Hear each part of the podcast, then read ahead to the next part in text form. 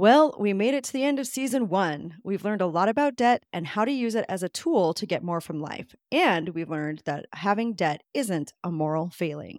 During the season wrap up, we want to share some final thoughts about debt and privilege, as well as share a few more stories from real people who've used debt as a strategy to improve their finances, even though some may say that they're doing it all wrong.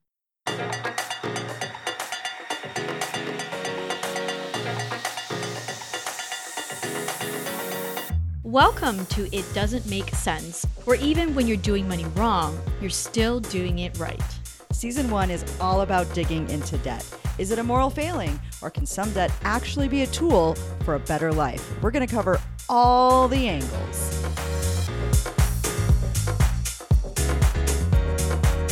We've talked a lot about individual choices this season and even addressed some systemic issues. Brynne Conroy, author of the Feminist Financial Handbook, breaks it down really well.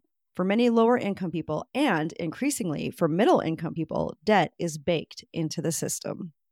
The biggest thing that I noticed as I worked my way up was that middle income households don't necessarily have things too much easier they just have access to more credit. None of this is to say that it's easier to be lower income than middle income. That's just simply not true, period, the end. But my experience was that lower income people tend to rely on debt less frequently. Yes, some of them have access to programming like SNAP and WIC that can offset some of your basic needs, but that's only available for some people when you're lower income. The credit products that are out there, though, when you're lower income, my experience was that most people would rather go without than take out a car loan with 30% APR. It was also that most people would not go to get payday loans unless it was a real emergency, like a matter of survival. Then you move up, your middle class, right? You have access to a negligible number of safety nets. You are also likely to find yourself in one of the most disadvantageous tax situations when it comes to filling out your 1040. And while a ton of middle class people have this kind of veneer of comfort, if you take a peek just beneath the surface, you'll see that there's mountains of debt and I don't necessarily think that that's middle income households' fault. We shouldn't be making people pick between live on what you can afford and live in a healthy and safe environment, or pick between not swiping their credit card and paying the health insurance premiums they really can't afford, or pick between groceries, which have more than doubled in price in my region over the past four years, while salaries have absolutely not, and feeding their families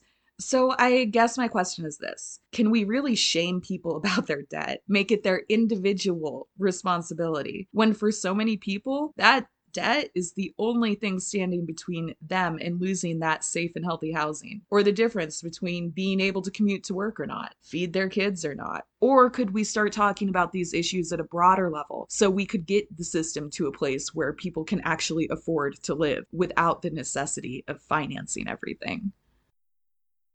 So I think all throughout this season, I hope we've sort of come across that there's this myth almost that debt is about individual choices and usually like bad individual choices. Like most debt is bad. And even that divide between like what's good debt and bad debt, quote unquote, good debt is something that you use to leverage your career, like student loans or like a business mortgage. And then bad debt is, I don't know, personal loan to move or go on vacation, something like that. And, and it kind of feeds into that further myth is if you're in debt, it is a reflection of your moral character. Like if you've had too much, or if you're taking out too much bad debt, you use a lot of credit cards, like you're somehow this flawed human being. A lot of mainstream sources like to really focus in on this narrative of debt being an individual failing, a reflection of moral character. And then what ends up happening is we end up in this shame spiral that makes it even harder to move our finances forward. And whether or not we use debt as a strategy to move those finances forward, the fact of the matter is, is we have all this shame around it and it's hard to talk about it. And I think one of the things that we need to pay attention to as well is the fact that all of these narratives that we get don't take into account the fact that the cost of living continues to be higher, wages haven't kept pace in the last couple of decades. And instead, we get all of this inspirational financial porn about paying off your mortgage in five years, or paying down $100,000 of debt in less than a year, or even these unrealistic. I think one of my favorite things are these unrealistic budget stories that we get from CNBC Make It. That's one of the hardest things for me to deal with is here's somebody who's good with money and here's their budget. And it's like, what is even happening here? Like, what are these budgets? There's oh gosh, I'm gonna try to find it, but it's like uh Instagram account. I believe it's called like Overheard in New York or Overheard in LA. A lot of these are Instagram posts about sort of how out of touch some of the people that are having these conversations are. So I think one of them was about over a person talking about not having kids is a choice. Like, what do you mean you cannot afford children? So it was one of those comments where, like, you know, my parents can do it and I can manage my budget as an adult. So if I want children, I, I can figure this out. And it turned out that this person, their parents were still paying for some of their necessities. Then it really begs the question of is not having children necessarily choice? Or is it maybe you're in a lot of debt because you're paying off a medical bill or some other external situation where it is almost impossible to bring a child in the world, even if you want one, because you're going to be even more broke than you are, or you're going to be even deeper in debt, or whatever it is. So there's a lot of these sort of external factors that people don't acknowledge or want to acknowledge that that does happen. Yeah. And trying to pretend like even if you have insurance, you're not going to have any medical debt for having a child is ridiculous. Because even with insurance, many people still have these unaffordable medical dil- bills, not just about having kids, but just about everything else. Uh, we talk about median cost to buy a house versus what Dave Ramsey talks about in this Florida book. And that's one of the things that you promised us in the last episode, by the way. You promised us a, I'm gonna a Dave rant. Ramsey rant, and now's your chance, babe. Let's do this. Oh my gosh. Okay. We will link to this article in the show notes. The article is from a news channel basically talking about this particular school district in Florida denouncing, I don't know if that's too strong word, maybe objecting to this personal finance course or book that that is offered because Florida is one of the few states that is actually mandating personal finance education as part of the curriculum. And so this uh, Dave Ramsey's course slash book is one of the options that teachers can use in this district. This is a phrase, and I admit that I don't know a lot of Dave Ramsey isms, but I feel like this is a, such a common one that he talks about is one of the chapters, and it is screenshot on this article, is like debt is dumb, cash is king. And so even that title alone is quite shame based. It doesn't take into the nuance of like, what is debt? How do we leverage debt? Why do we use debt? Why does debt even exist? What are some reasons that people have to take on debt? But if you're just going to overarchingly say, like debt is dumb, it, it is a moral choice or like pointing a finger at your moral character, basically. Like, what does that mean? Even like cash is king. Like that is such a common phrase that's mentioned everywhere, right? In this case, it just really seems to point to this idea of like cash is great, it's the almighty whatever, because you're just using money that you have instead of using money that you quote unquote don't have, so therefore it's bad. That is my rant. Um, there are a lot of other financial influencers that also shame people into taking on, on debt. Or there are some that are pretty irresponsible and say, yeah, take on all the debt and you're going to find some way to make it work. I don't know the exact tactic. One of my friends, I was having a conversation with her, and she was watching a video about someone was teaching on a video about how to take out a bunch of line of credits and you pay like one off with another line of credit and then you somehow like move money around in order to keep afloat. And it was one of those where she she felt a little offended, I guess is a word, where she's like, why would anybody teach this if you don't need it? Or if you're in that situation where you have to borrow like money to pay off another loan and, and so forth, shouldn't you maybe find some other way to figure out your financial situation? And on some degree, I do agree with her. There's that one spectrum where like you can't say debt is completely bad, but then you don't also want to be like, I love debt. I'm going to take all the debt. I think part of that is the idea, yes, debt can be a tool, and we talk about that as such. I think that's one of the things that often is missed from this mainstream discourse that shames people for having debt. And I think we'll talk about this a little bit later when we talk about okay, how do you use debt as a strategy and a tool? But right now, like the view of debt that is this sort of black and white, all or nothing, does not take into account the fact that, hey, like you can start moving forward with your finances and making other financial moves, even if you're in debt. And some of those main narratives that we get from some of these financial influencers, especially those who are against debt, are things like, hey, get out of debt first before making any other financial moves. Otherwise, you're just going to be behind. And actually, the reality is, is you can start making these other financial moves, even if you still have debt. We talked about this, you know, in our episode on on moving forward and investing even while you have debt.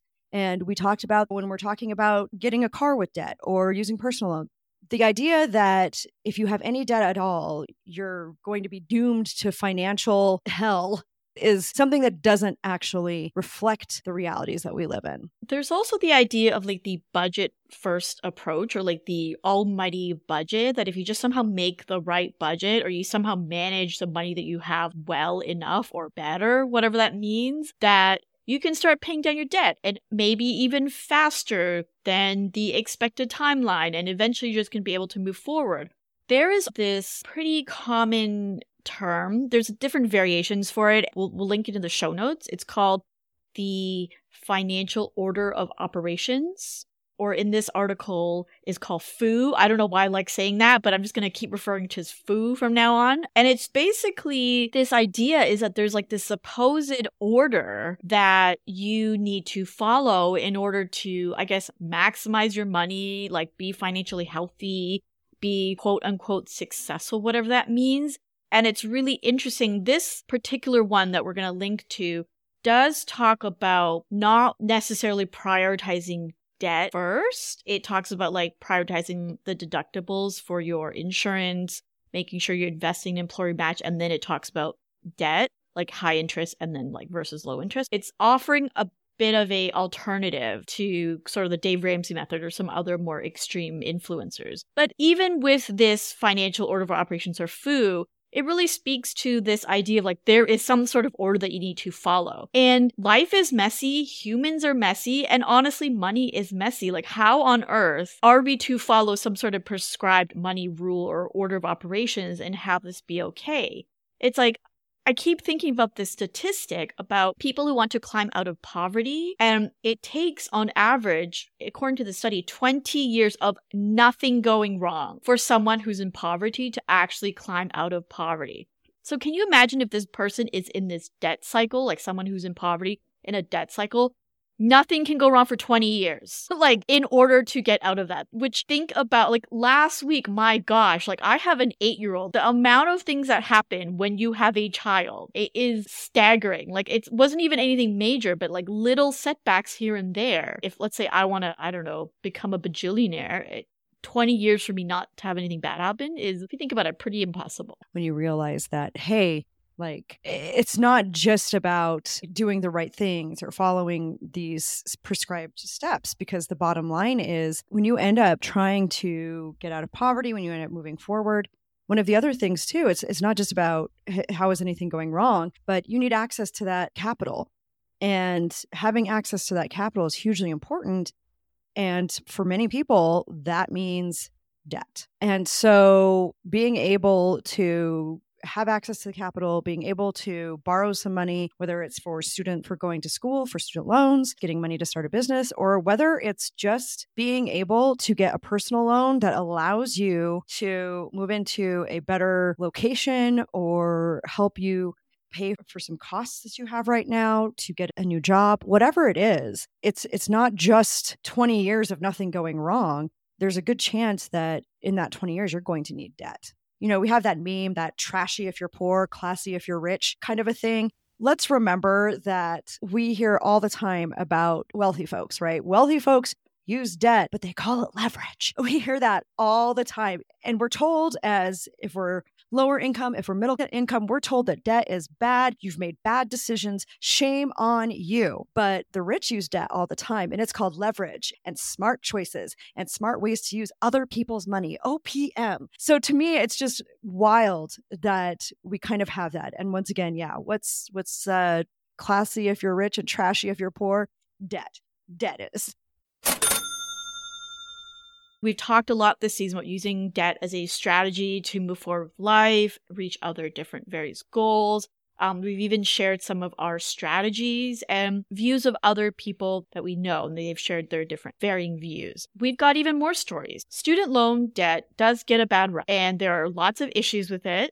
But taking out a student loan can also be part of a strategy in your life. And even at their worst, federal student loans in the US still have lower interest rates than credit cards. So our friend Tiffany Grant explains how she used student loans as a strategy to manage credit card debt.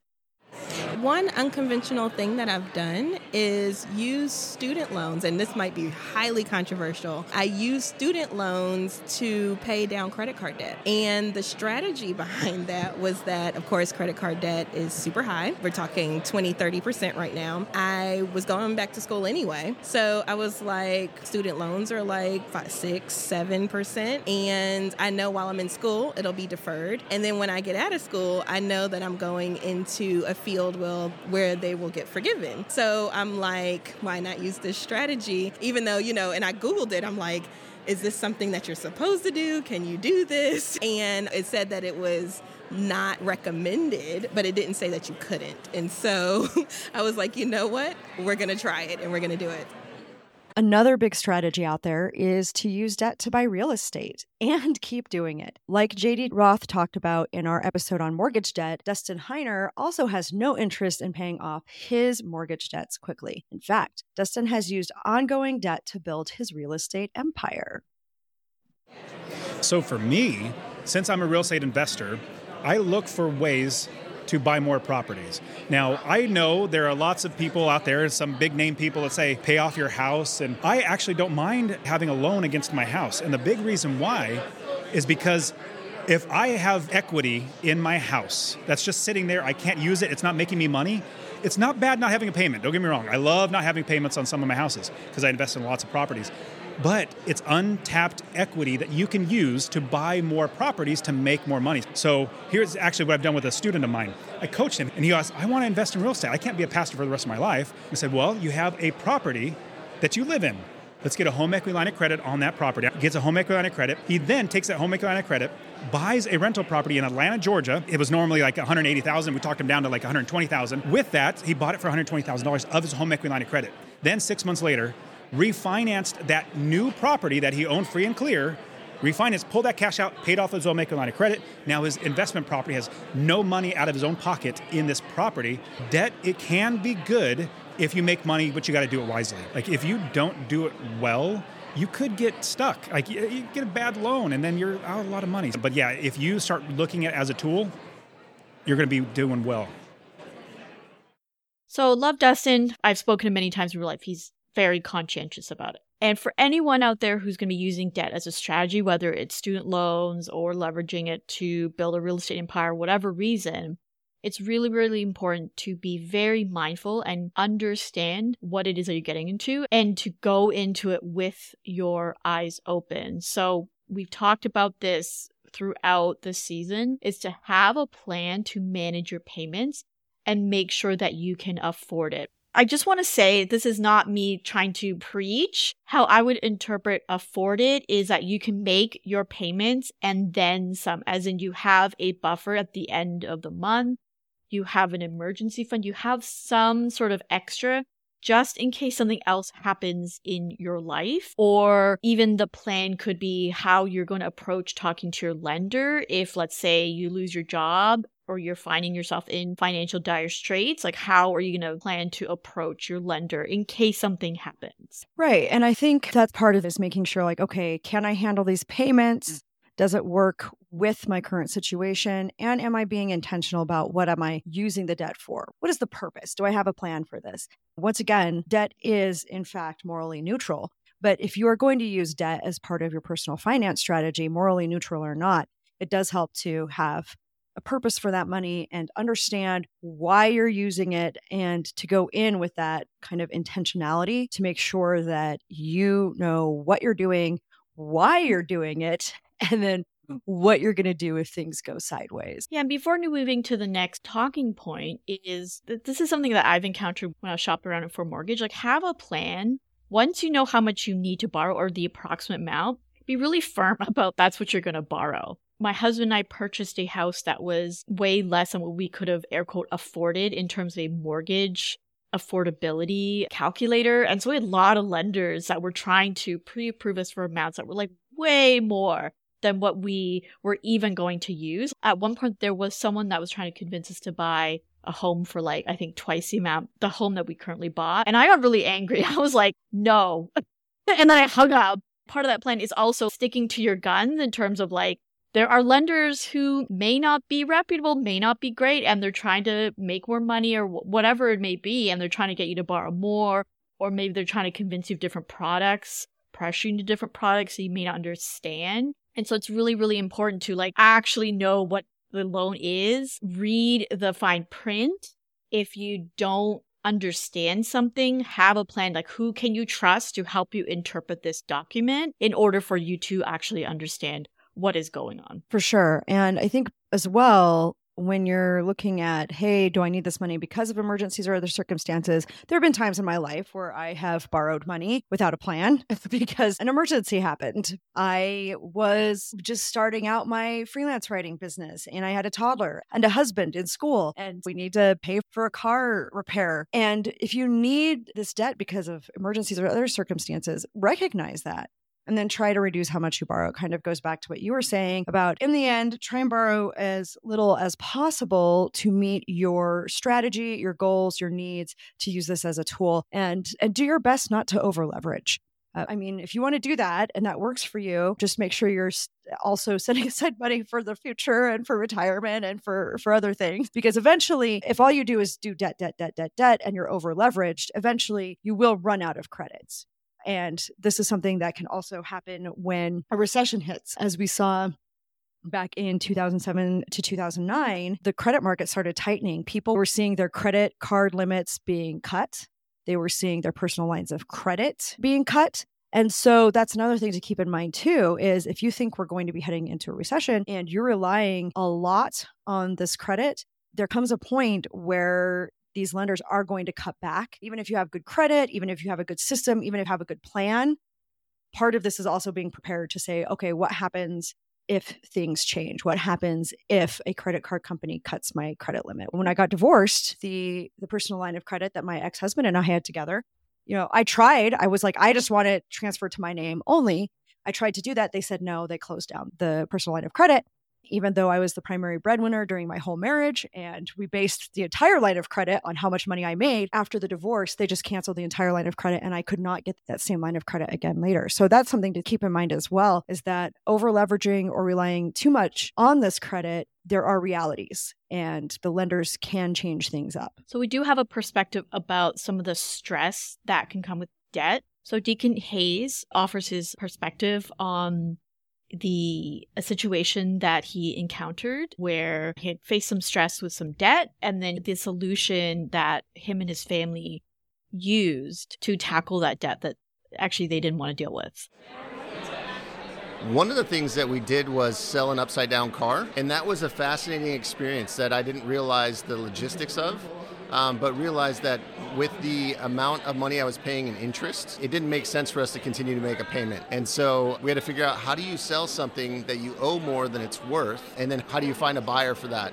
So that, that was something that was uh, an interesting process, but it was a lot easier than I thought, and it helped us pay off our debt even faster.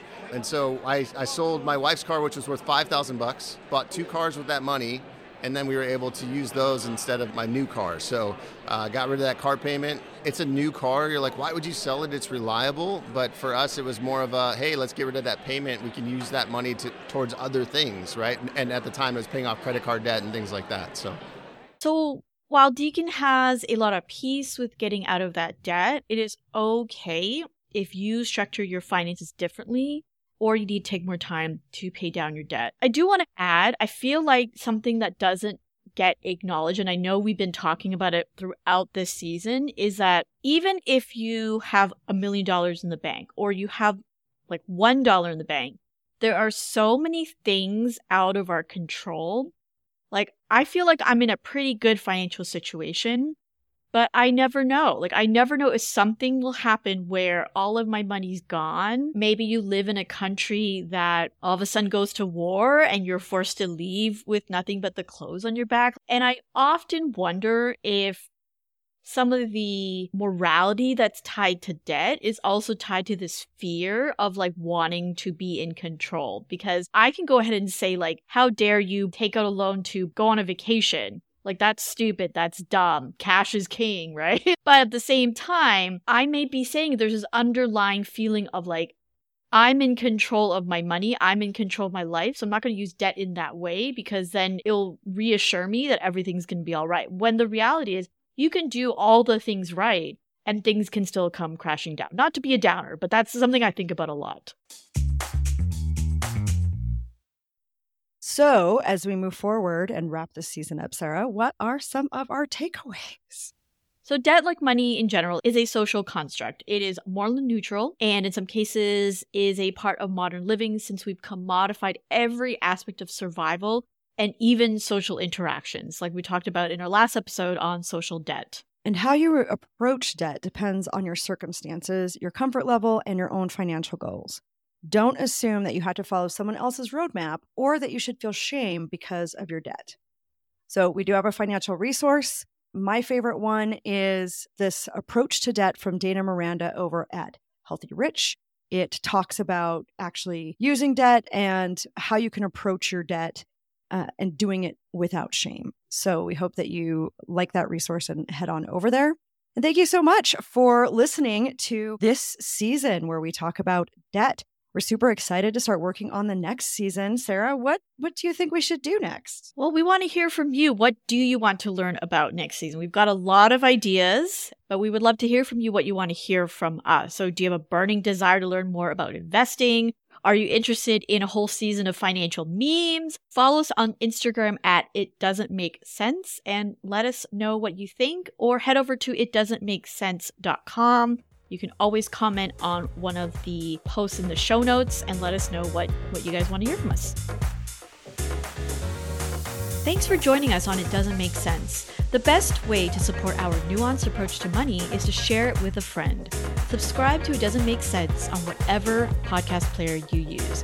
For resources and show notes, head to itdoesn'tmakesense.com. We also accept appreciation in the form of a refreshing beverage via Ko-Fi or coffee, whatever. We don't care. We'll drink it. Just head to ko-fi.com slash it doesn't make sense, no apostrophe, and provide us with a fortifying drink.